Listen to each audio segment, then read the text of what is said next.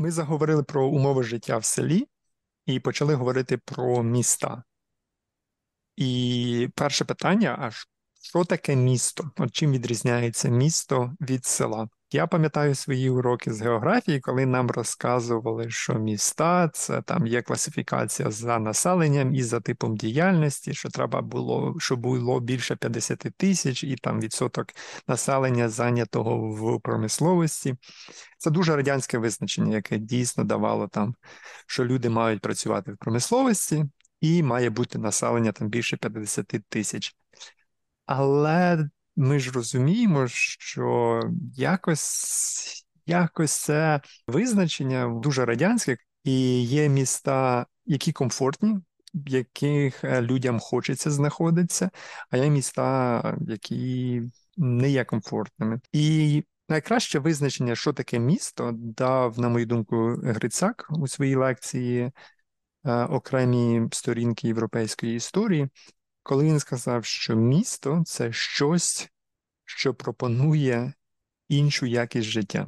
Так просто, але це, мабуть, найкраще визначення того, що є місто.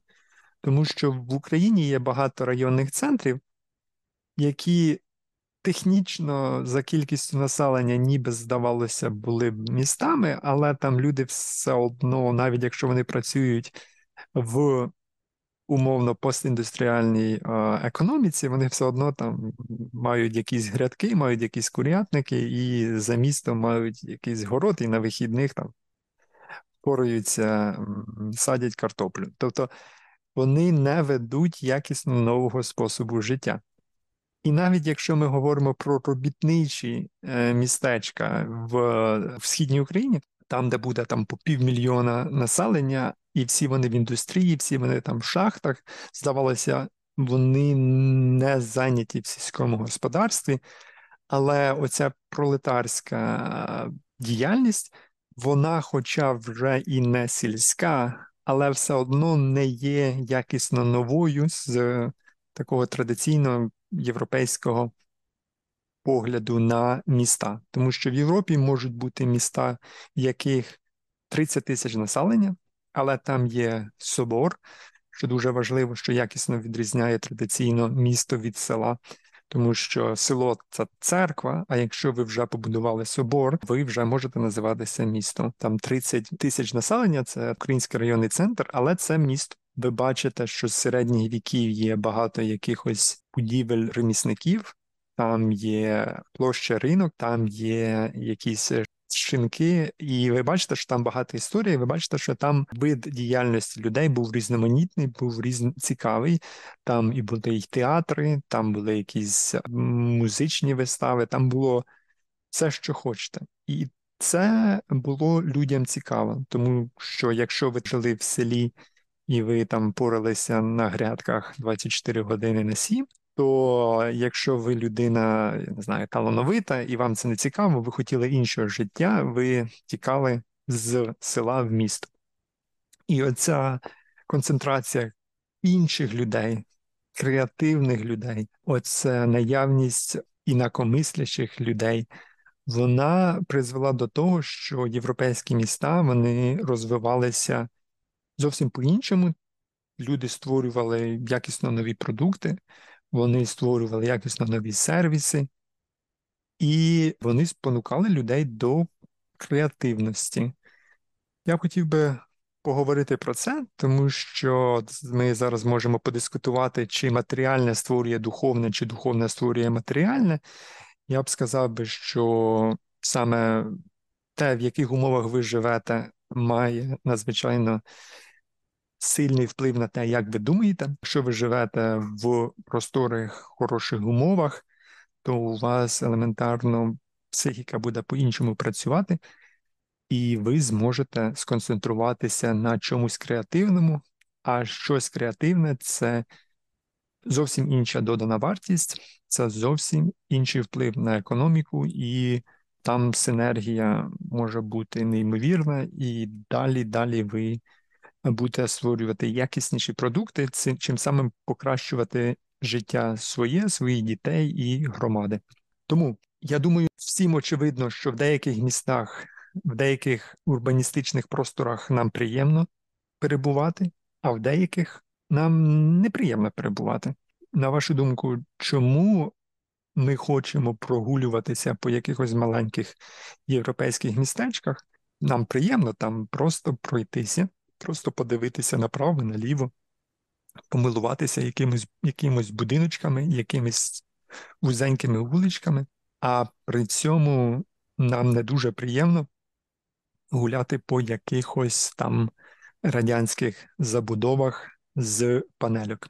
Я думаю, тут мова в організації простору і якомусь співвідношенні твого розміру до розміру тих об'єктів, які які ти бачиш, якогось балансу між, е, скажімо таким, природнім фоном, там дерева, якась трава, клумба, і е, оцим там штучним, умовно, бетоном, склом, металом, які ми можемо бачити в погано організованому просторі.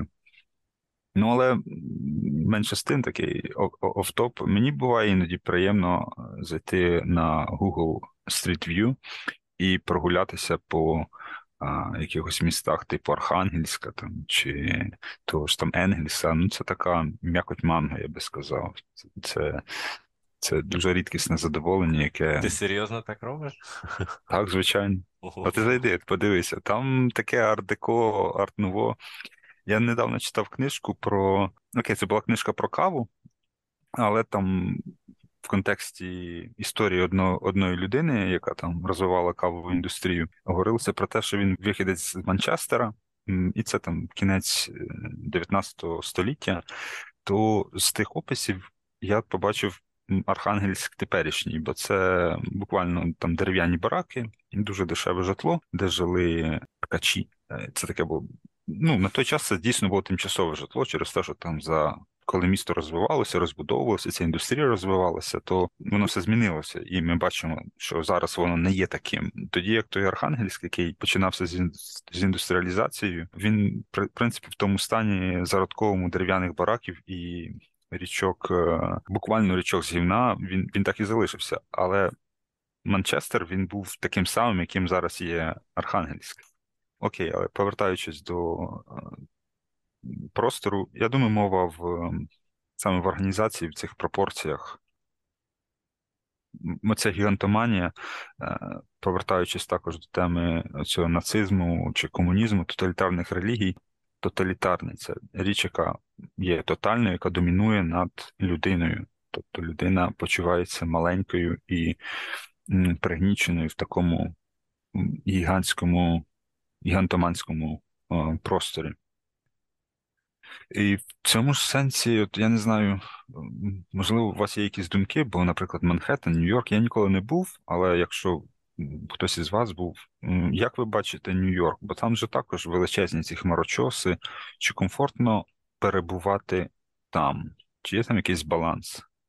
Я не був, тому поки що не можу коментувати. Я можу коментувати про Нью-Йорк. Нью-Йорк це топ, Нью-Йорк це супер. Є кілька Нью-Йорків, так, там можна порівнювати, не знаю, Манхеттен із Брукліном це зовсім інші речі, хоча знаходяться близько один до одного. Але я думаю, ти маєш на увазі саме Манхеттен. Так.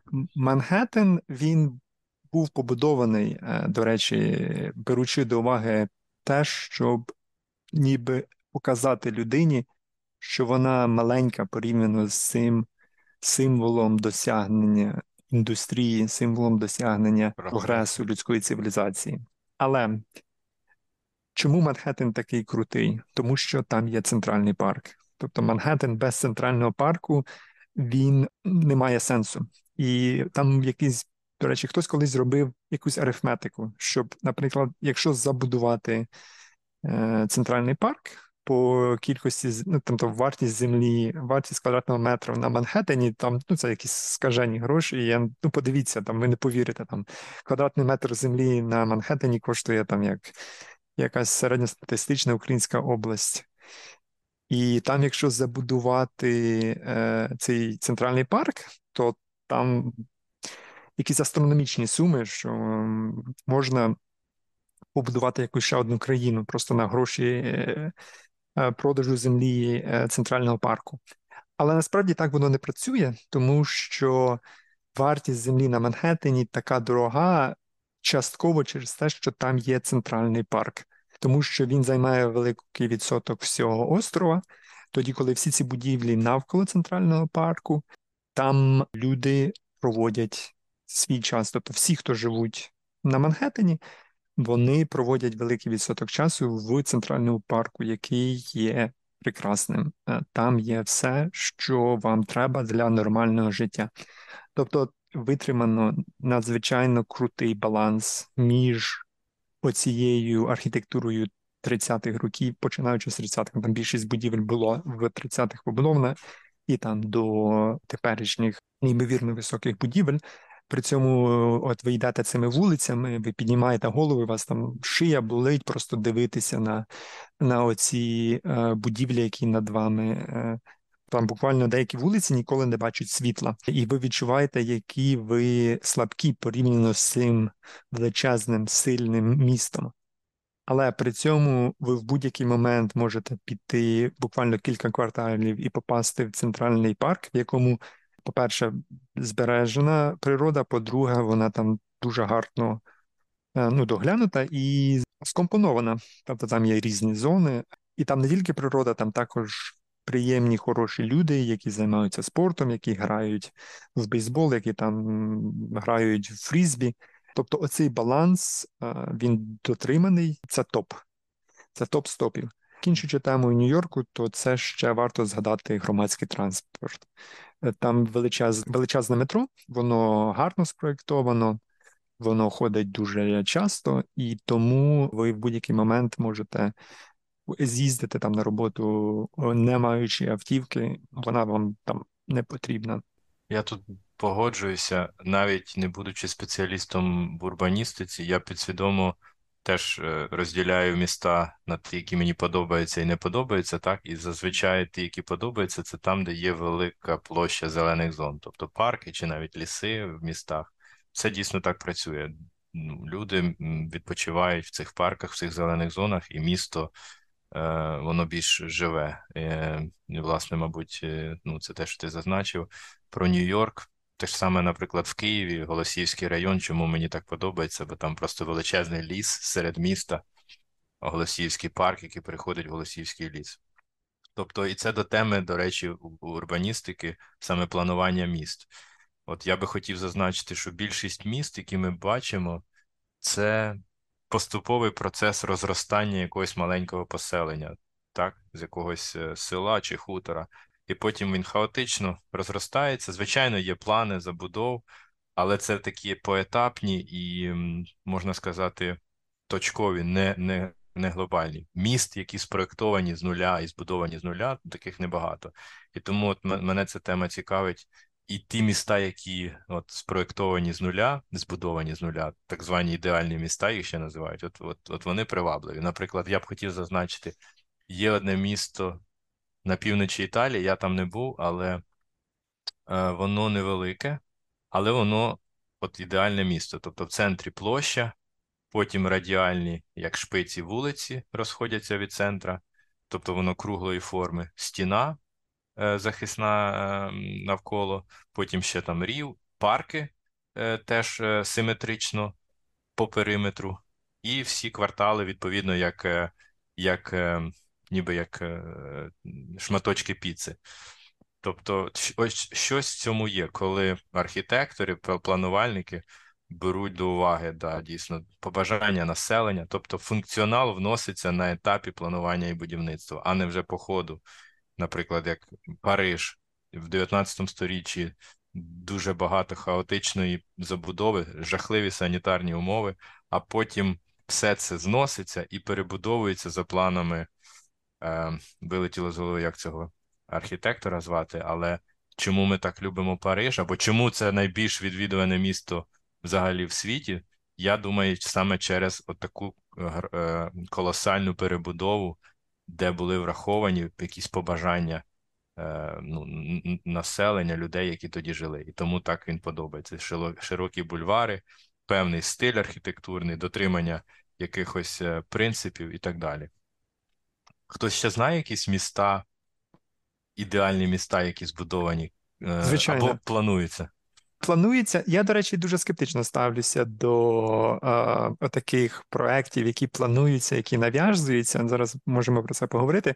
Ну, мабуть, найвідоміший проєкт, який, мені здається, буде просто жахливим провалом, то це м, Новий Каїр, Єгипет, в мене особлива любов в лапках до цієї країни. Але вони будують нову столицю, е, новий Каїр, і там його в основному китайці, звичайно, будують. Там особливо мені сподобалось, вони там будують октагон ем, для угадайте чого? Ну, Міністерства оборони, звичайно, тому що М. типа, такий бред е, неймовірний просто. І, і найго, найгірше те, що вони його будують з, в, посеред пустелі. Вони його будують посеред пустелі. Це погано, м'яко кажучи, так не повинно бути. І, звичайно, вони там запросять найкращих архітекторів світу. Звичайно, е, будуть там якісь е, найкращі архітектори Лондона, Парижа, Нью-Йорка. Але це все комерційні напів е, корумповані, чи там на три четвертини корумповані проекти, які нав'язані диктатором, в якого знову ж таки якісь там амбіції бути наступним фараоном, чи там бути кращим, ніж його батько. І ці самі проекти е, в Саудівській Аравії про лінію. Вони ж будують місто 170 кілометрів одну вулицю е, лінійну. Е, Це також якийсь жах, і там вони ой, ми там побудуємо вздовж. Ну, коротше, такі речі не, не, не працюють. Про ідеальні міста в Україні є ідеальне місто, і мені цікаво, що ти навів приклад італійський. Українці дуже люблять там, я не знаю, називати Чернівці маленьким Парижем, чи там ще якісь оці, е, не знаю, що там, я не знаю, Вінниця, якесь там Подільське, Монако, чи е, е, е, якісь такі бувають абсолютно безглузді порівняння. Всі вони від насправді комплексу меншовартості, про який, до речі, можна окремо поговорити, тому що.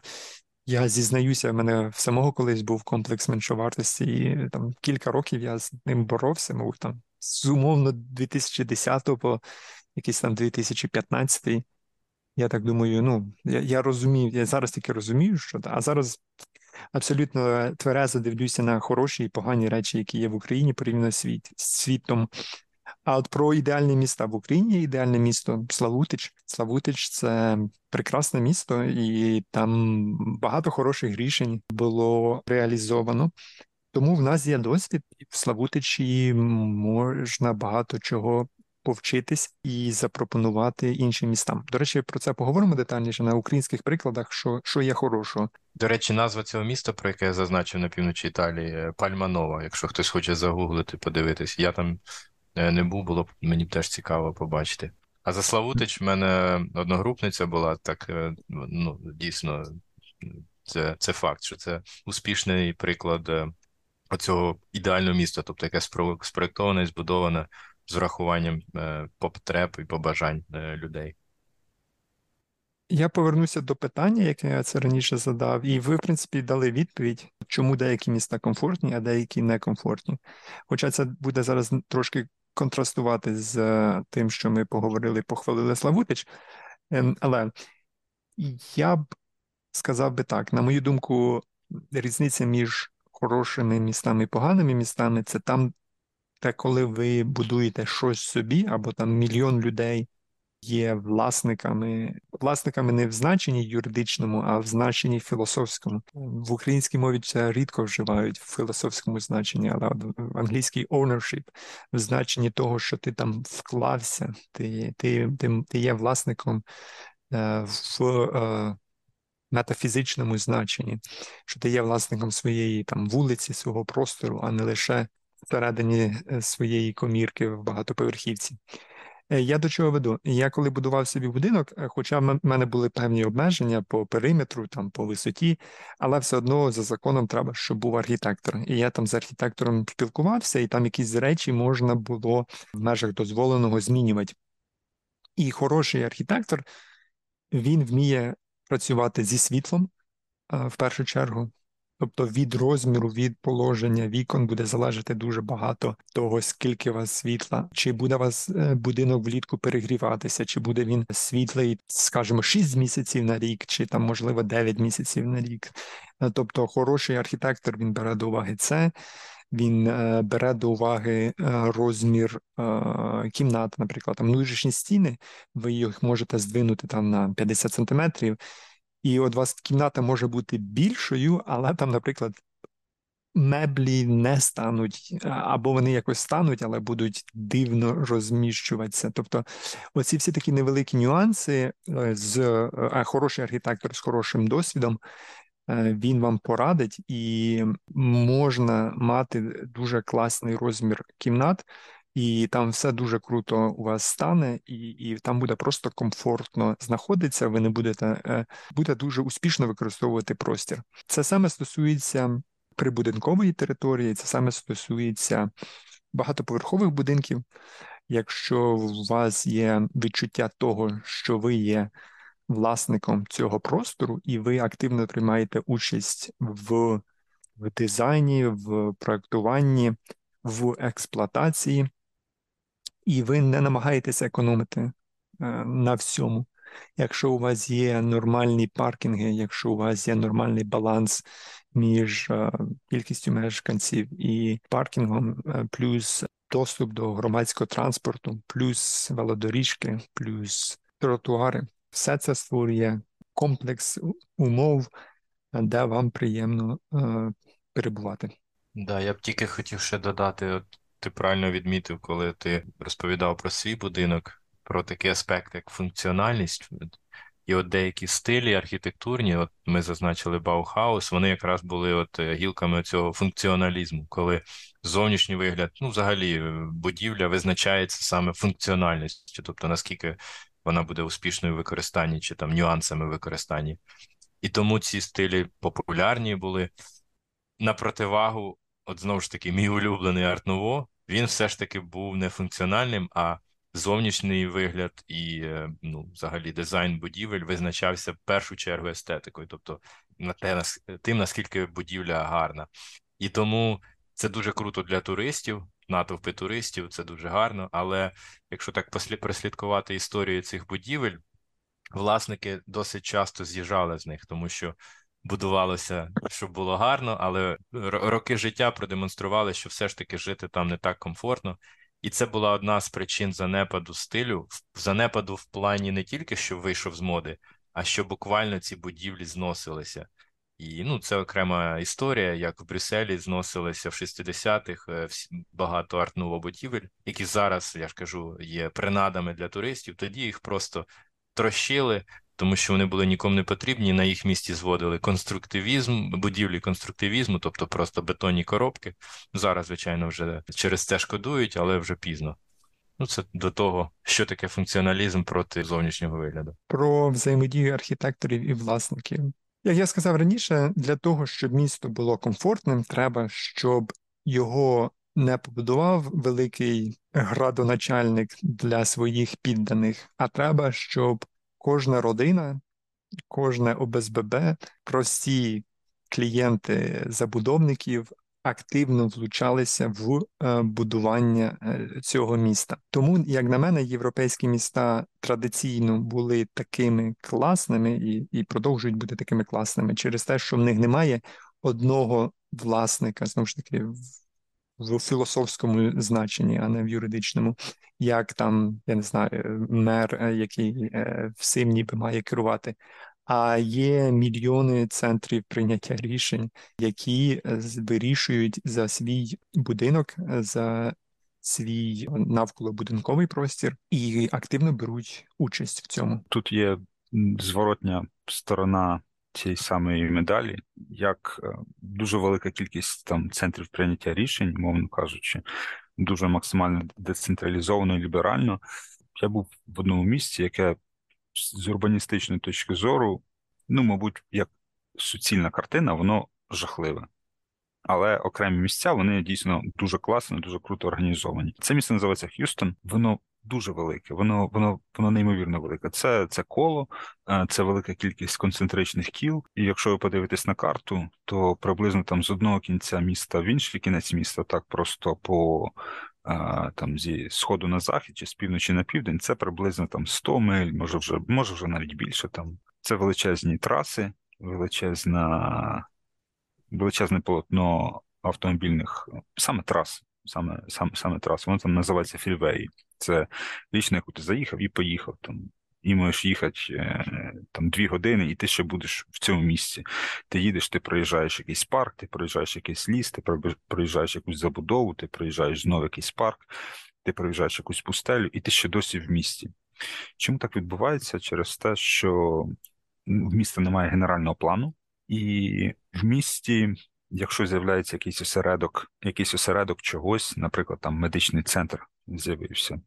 Це величезна кількість будівель, де є госпіталі, де є університети, де є дослідні центри, дослідні інституції, які підтягують за собою дуже сильно ціну на землю, і вони якби завмирають, коли ціна досягає якогось високого рівня, там більше ніхто не будує.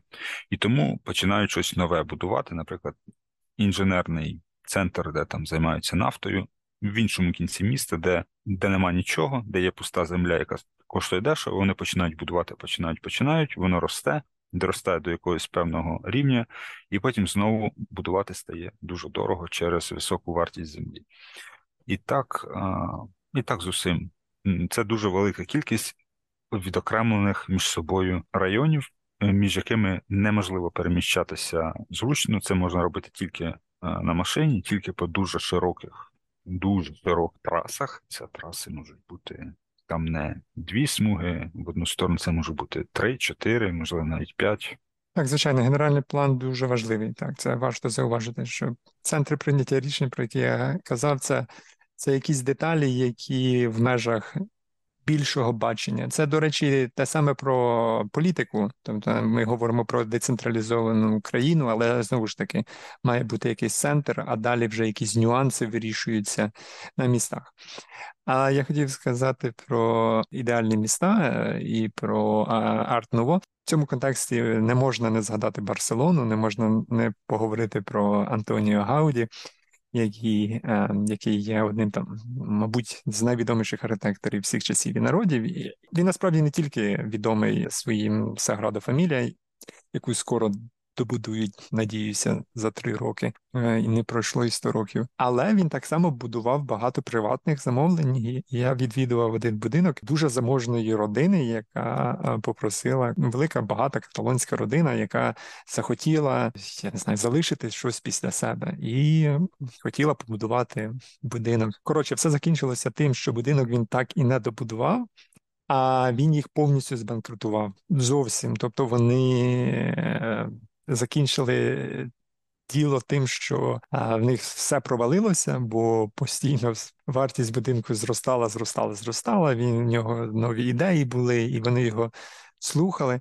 І платили постійно, і ну уявіть, там все закінчилося біднотою і продажем будинку там за 20% ціни матеріалів, які вони витратили на його будівництво. Але мораль історії в чому? Мораль історії в тому, що місто таке гарне, там дуже багато класних будинків, е, які побудував е, Гауді за якісь скажені гроші, але люди за це платили.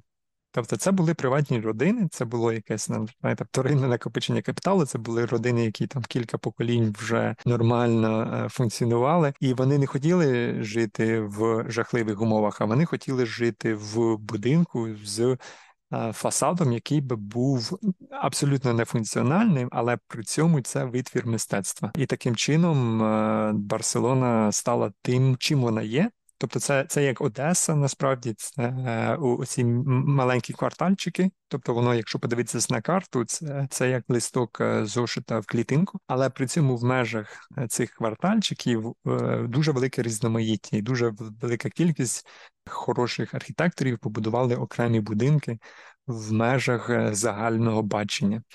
І як на мене, це абсолютно успішний приклад района центрів прийняття рішень. Ми поговорили про архітектуру широкими мазками, також затронули урбаністику.